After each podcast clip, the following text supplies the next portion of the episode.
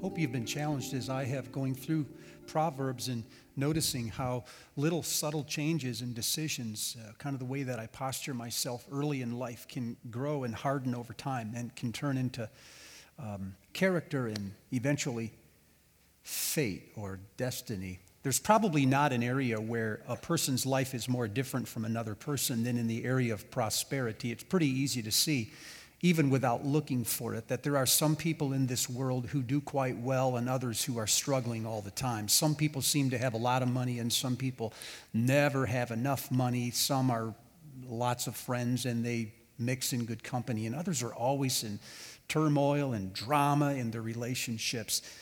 And so I want to speak this morning about that wide difference, that chasm really between those who prosper and those who don't. And I want to ask you how you think that happens. I, I learned not long ago that there was a study done by a guy named James Heckman. He's a Princeton grad who, in the year 2000, was given uh, a Nobel Prize in economics for studying the disparity in income between the rich and the poor.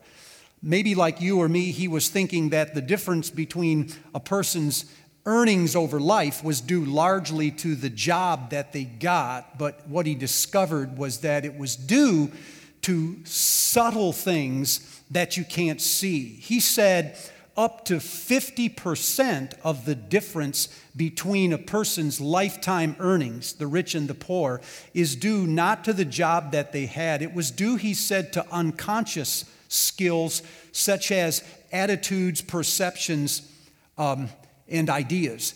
These are things that you can't tell the difference at first. When a person is small, you can't tell that one has better ideas or maybe better attitudes. But what he discovered is that the difference in attitudes and perceptions, the way that we come at life, harden over time and become, in fact, earning capacity. Most of these differences, he said, occur in a person's life by the time they are 18 years old. Let me say that differently. By the time we are 18, up to 50% of our lifetime earnings can be predicted by subtle currents that have already taken shape in a person's life. Gave me new appreciation for this idea of invisible things that become visible over time. And by the time they become visible, the difference is so vast, it's unmistakable. In Proverbs chapter 10, 22, the Bible says, The blessing of the Lord makes a person rich. Love that. And he adds no sorrow with it. So if you were to write, if you even track notes, you should write down, God wants me rich. Now, this isn't the prosperity gospel. But the prosperity gospel has made people in church adverse to the idea of riches. You have to let God define rich. And therein lies the rub. We are, most of us, wired to seek prosperity. It's innate, it's primal. God put it deep within us.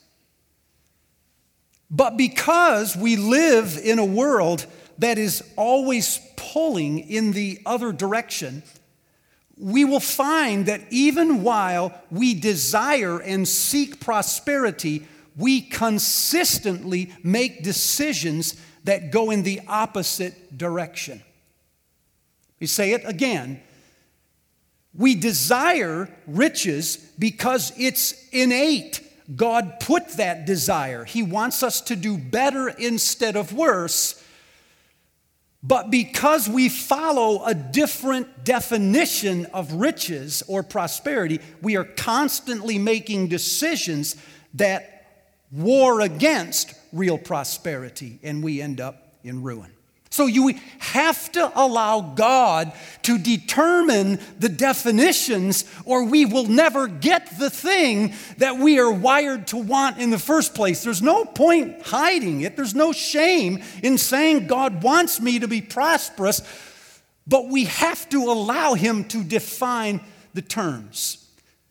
Because if we pursue the things that the world keeps offering, it will lead in the opposite direction. Take, for instance, Jack Whittaker. I, this whole week I've been thinking the curious case of Jack Whittaker. He's 55 years old. He owns his own construction company. He's driving home one night, stops at a party store, buys a lotto ticket.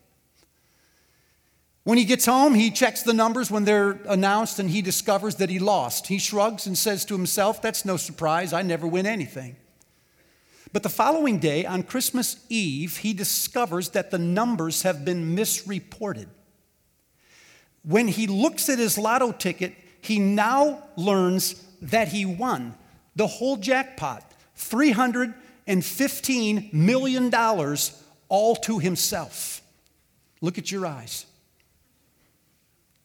He decides to take the one time cash option of 170 million. By the time the government takes their share, he goes home 113 million dollars richer. Now he doesn't have to work. He may own his own construction company, but he's never in it. He promptly sits down and writes the first check to his local church because he's a devoutly religious man for $11 million. That's his tithe.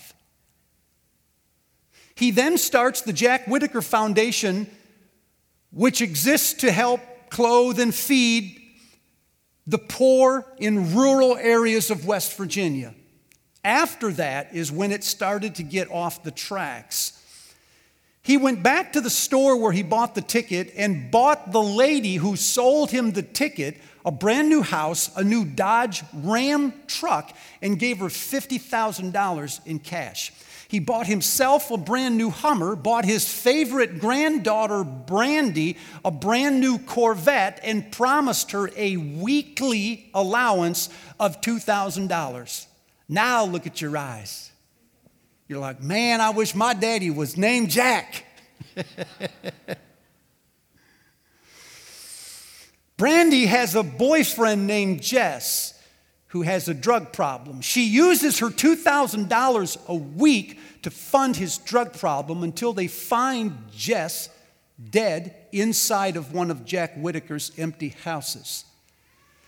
Brandy spirals into depression and becomes more and more dependent on drugs herself until within a few months, they find her lifeless body wrapped in plastic and thrown in a dumpster just behind a place called Scary Creek. Jack now spirals into depression. He takes to drinking and to gambling and to driving. He rams his Hummer into a barricade and totals it. When the police come to give him a breathalyzer, he refuses. They promptly arrest him. And when he is in court, he is obnoxious and belligerent with the judge. Within four years, he's bankrupt. So he goes to Atlantic City and tries to gamble to get his money back. He is arrested again for writing bogus checks that total $1.5 million. He says to Martin Bashir in ABC News, I curse the day that I ever won the lotto. I wish I never would have bought that ticket. And why, said Bashir? And he said, Because I don't like the kind of man that I have become. Neither did his wife. Soon after that, she divorced him after 42 years of marriage. This is why I call this the curious case of Jack Whittaker, because this guy has hit the jackpot in everything the American dream considers prosperity. Face it, when I said a few moments ago that God wants you prosperous, probably one of the first things you were thinking is that God wants you to grow in abundance. God wants me to have more.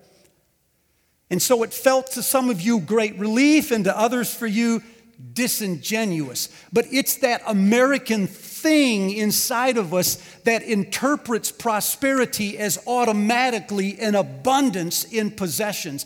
But Jack Whittaker is an example of how someone can be suddenly infused with a lot of abundance, but it becomes for him a curse. The question is why?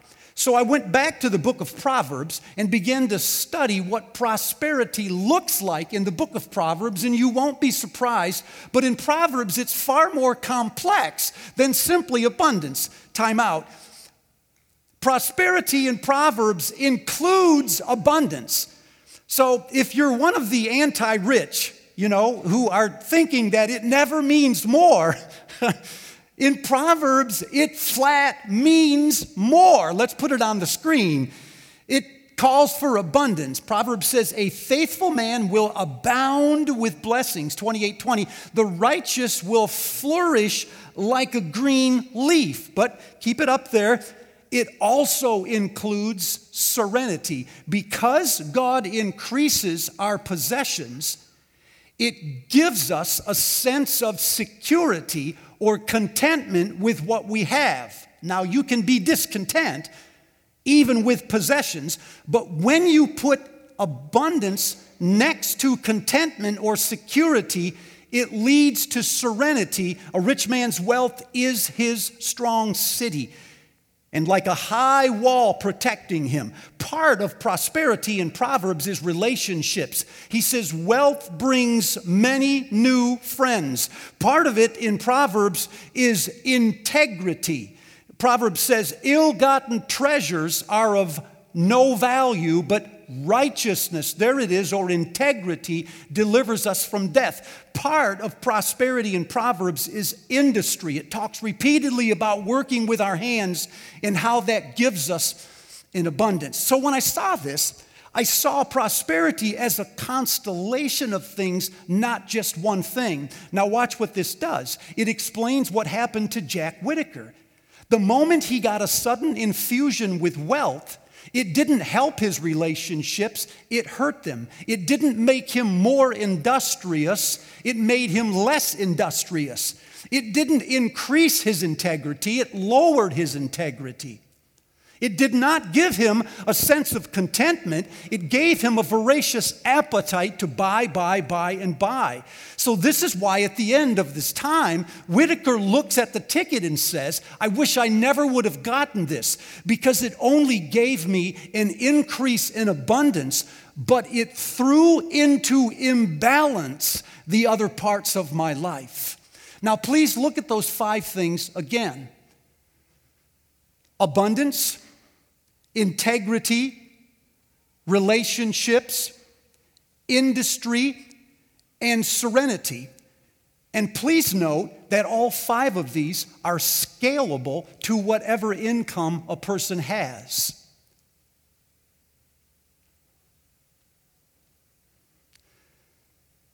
Please note that when we keep trying to grow in abundance, without also growing in the other four areas, it will throw us into poverty. We will become rich, but rich in poverty because our life is out of balance. It explains why studies done in the UK and the US over the last 10 to 15 years have shown that a sudden infusion of wealth, whether through a big inheritance or whether through a sweepstakes or a lotto, a sudden infusion of wealth ruins a person more than half of the time. Robert Frank, writing for Wall Street Journal, said, it basically does nothing for your relationships it only exaggerates whatever shape the rest of your life is already in.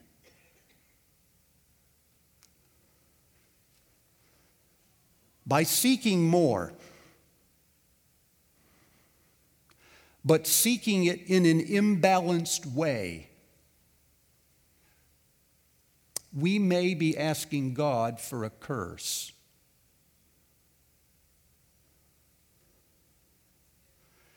In fact, we may, most of us in the room, already have the income we can handle. Because God, who knows all things, knows the attention we give to the other four.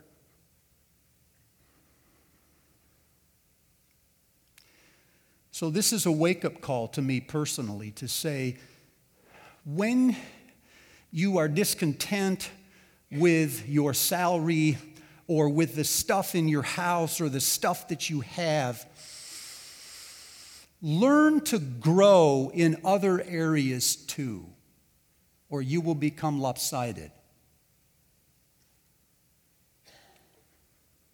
The world will pull us toward abundance. But Proverbs speaks of balance. Are you still with me? Yes? Please be with me. There's another current in Proverbs, um, and it is it's it's a current of desire. So while Proverbs says to us, God wants you to be prosperous part of being prosperous in Proverbs is a spirit of gratitude and contentment with what we have. And we all know, do we not, that that has nothing to do with income. But there is another current in, in, this, in the culture that keeps pulling us toward desire. Let me define that. The culture consistently, daily encourages me to get more than I earn, to spend more than I get, to borrow more than I can pay back, to risk more than I can afford to lose. Whenever I get sweepsake stuff and play the lotto stuff, man, I'm at a Colts game six weeks ago and they're doing a raffle. And the winner gets half of the earnings. Don't buy raffle tickets, could care less till I look up on the scoreboard and you watch those numbers go up. And by the end of the game, I find out that the dude that won's to take home more than $18,000. I'm thinking to myself, how cool would it be to walk into my house tonight and go, baby, look at this, man. I got 18 grand.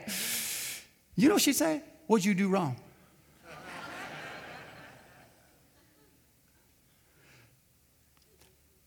Some of you play the lotto, I know you do, with that same kind of drive. How can I get more than I earn and get it fast? And yet, Proverbs consistently warns us against getting rich too quickly.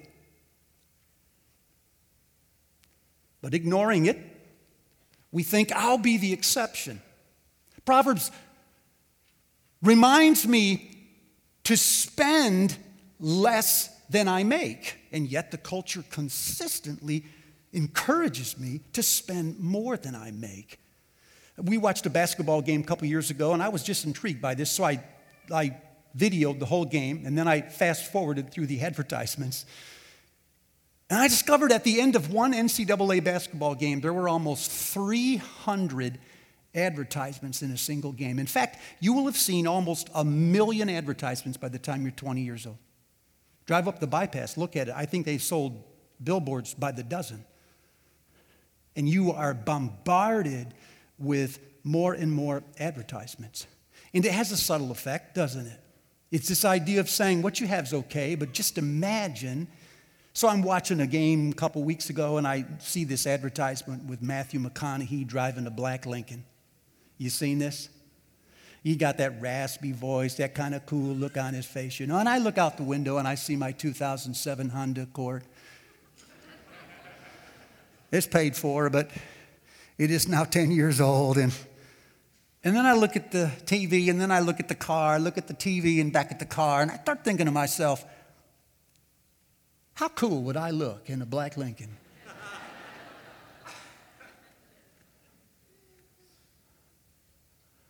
My wife has a version of this. She watches the House channel. I call it house porn.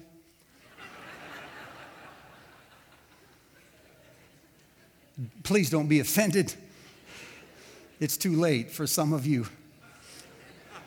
She just rolls her eyes. I say because the, the, the house porn channel, um, it has the same effect on women in their houses as pornography has on men in their sex lives.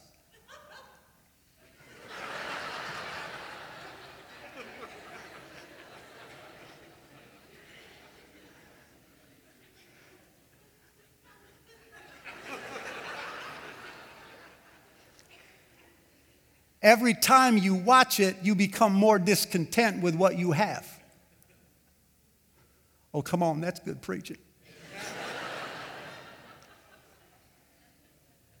so there's a direct correlation between watching that stuff and being discontent. But if you pay attention to the advertisements, this is a classic example of this people, and we if you live in America, you can't get out of it. The current is always there, it's always around your feet. You'll have to resist it. It advertises a life of prosperity, but if you think about it, it is actually pulling you in the opposite direction. Do you know how uncool I would be in a black Lincoln? because it would change my standard of living and it would change so many other things about me, and that would make me uncool, not cool. But the advertisement is saying if you get in this, it will actually improve your prosperity, when in fact, it will require sacrifices on my part that will lower my prosperity. The same thing is true with the Channel. We watched it together it's a bonding moment in our house. And like a week ago, one of the couples walked out of a really nice house, and the guy looked at the woman and said, I really love this house, but if we buy it, we will be house poor. Now, one more time. It pulls us with visions of a better life, but if you look at it, what it requires in return is actually a worse life. I do not know of a way to snap this insatiable drive for more except to occasionally stop and just say thank you. No, say it is enough. And I don't mean just before meals. I'm talking not about a prayer, I'm talking about a change in lifestyle that leads to contentment. I'm talking about buying with cash more than you spend with credit, about not racking up more than $10,000 debt on the average American credit card. Think about that. It's not racking up more than a month than you can pay off in a month. I'm talking about using it longer and fixing it ourselves, wearing it out. Instead of always replacing data plans and cell phones because it isn't the, we all have our versions of this, do we not? 20 sums look at 60 year olds and wonder why they buy Buicks every two years, but 60 year olds wonder why 20 year olds need a new data plan every six months. It's the same current. It pulls us to say what you have is not sufficient.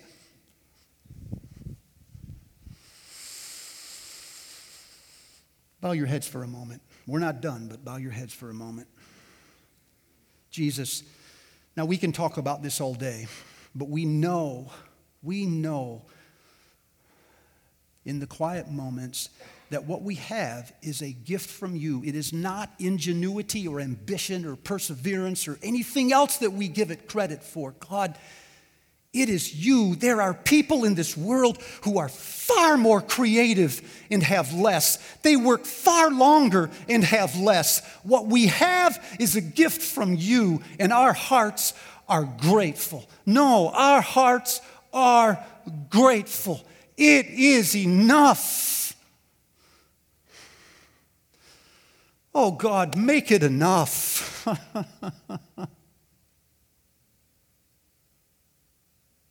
Help us to fight the current and to stay in one of gratitude. In Jesus' name. Say amen. Yeah, thank you, guys. Let me give you one more current.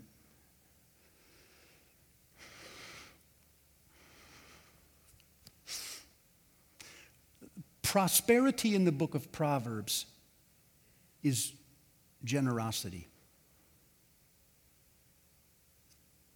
There's no getting around this. In the book of Proverbs, the people who are the most prosperous are the ones who are the most generous. A faithful person will be richly blessed, but one eager to get rich will get only trouble. Don't weary yourself trying to get rich. Why waste your time? Riches can disappear as though they had wings. Time after time after time in Proverbs, we are encouraged to take our wealth and give it, listen closely, not only to our kids.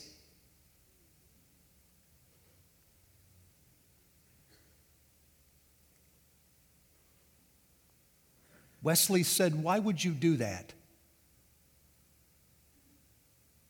And give them the very same trouble you have?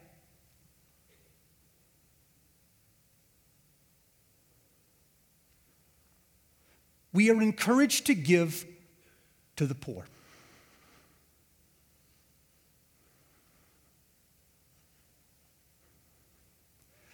But there is a counter current in our culture of greed.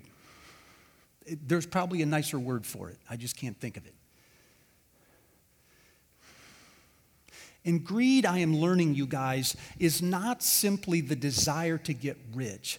Greed in our culture is an inordinate attention to, craving for, or trust in material things. I'll say that again. It's an inordinate attention to, a craving for, or a trust in material things. Listen, again, we can be greedy at all levels. In my opinion, the greediest I should say, the greatest challenge against greed comes not from the rich. There's a huge anti rich bias in our culture right now. Yet they pay over 70% of all taxes.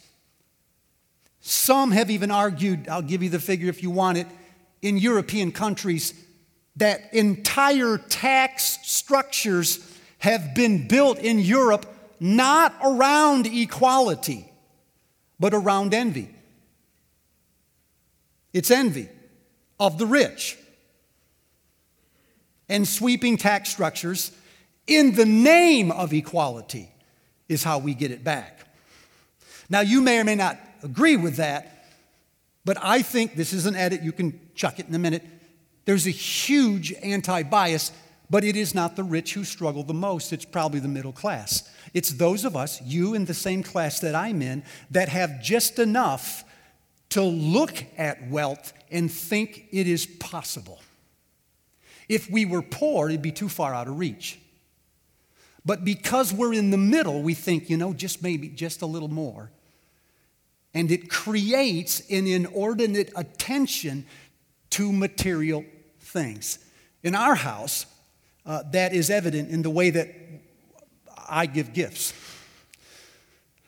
When I give gifts, I cannot, I'm a Dutch, and so I'm tight. And the second I give the gift to Lori, I will immediately say, she'll go, Oh, this is amazing. thank you. I'll go, I got a really good deal.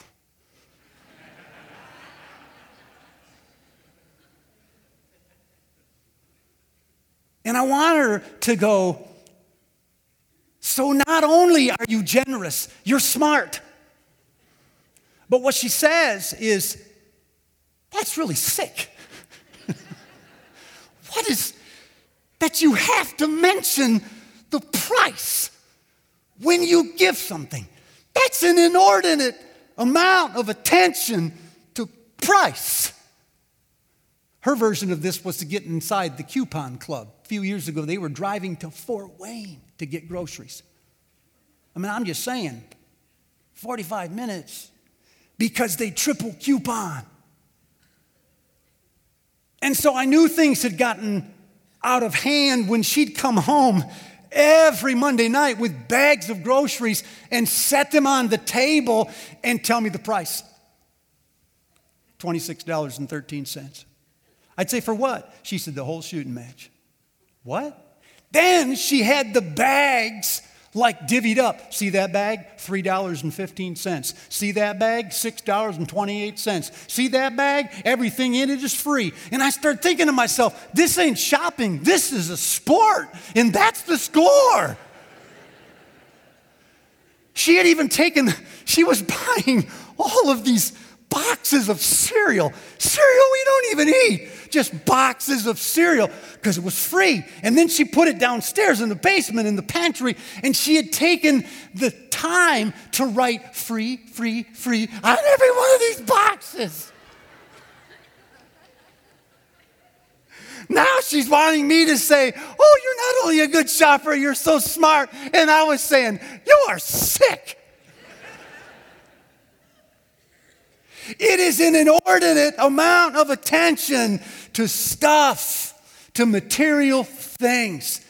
And I do not know of a way to snap the power of money except to give it away. So we started giving all this cereal away to college students. They'll eat anything. Here, we were dealing it like cards. Here's a full house. And I think if you want to prosper, I think you will have to get to a place where you learn generosity. When you become generous, when you give, you participate in the nature of God Himself because God is a giver. So you talk about holiness all you want, but until our holiness is as generous as God the giver, then it isn't fully developed yet. You may need to start with wherever you're at and ask yourself, how do we increase this?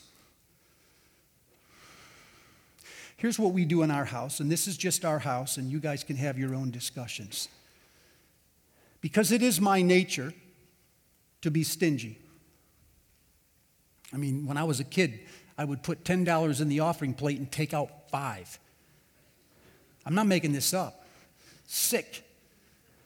Because I only owed God five. So it is not my nature to do this. We have had to create disciplines, mostly for my sake, early in our marriage, where we set aside 10% and give that to the Lord. Now, let me identify that. Again, in our house, it's 10% because in our thinking that's consistent with the Old Testament idea of a tithe.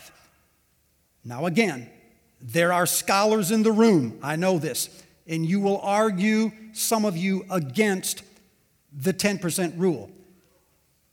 And in my opinion, you're free to do that as long as you negotiate up. Don't use your smartness to negotiate down. Don't diss it until you pass it. So we start with 10 and we bring it to the place where there's an altar. We don't invest it in a Christian cause, we invest it in the place where there's an altar. Now, again, this is just us. So we don't give that first part according to what we believe in, because it isn't the believing in it that sanctifies it. In our thinking, it's the altar. The altar is between earth and heaven. Whatever gets put on the altar gets sanctified. So it's not for us a matter of supporting the church or believing in the church or liking what the church is doing. For us, it's simply a matter of giving to the Lord, not the church, what is His. That's our rule. So we start with 10%. That becomes for us the training wheels. When I was making less than $11,000 full time, the first year of our marriage, we were still doing this because we knew if we didn't create the discipline, we would never get there internally. Jesus said, Where your treasure is, your heart follows. He doesn't say, Believe in it with your heart and then follow with your money. He says, Do with your money what you want your heart to believe, and you will end up following your treasure. So, knowing that, we said, Let's fund things that stingy Steve doesn't even believe in.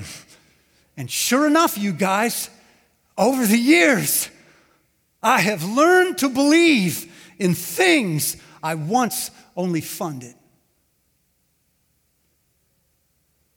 And I'm happy. I'm better for that. I'm more prosperous for that. So, with that 10% as training wheels, then we started to up it 1% every few years. My goal is 23%. I think that's the target. And we're not there, but we're a lot more than 10%. After we put that 10% on the altar, that's when we start looking for other things that we believe, it's not what I believe in, it's what I believe God is doing in this world. God is active, God is busy in that organization, and so we channel some of the money that way and give to a myriad of places at the end of the year. What you're hearing me say is that God wants to make you prosperous. And part of prosperity is opening the hands as much as cupping them.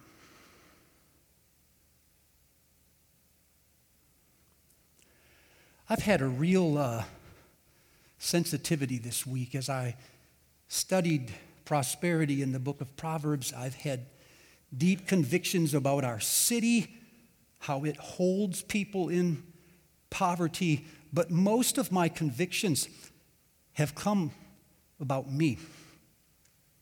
I believe God is wanting to change me, not even you, me. I'm just wanting you to join me.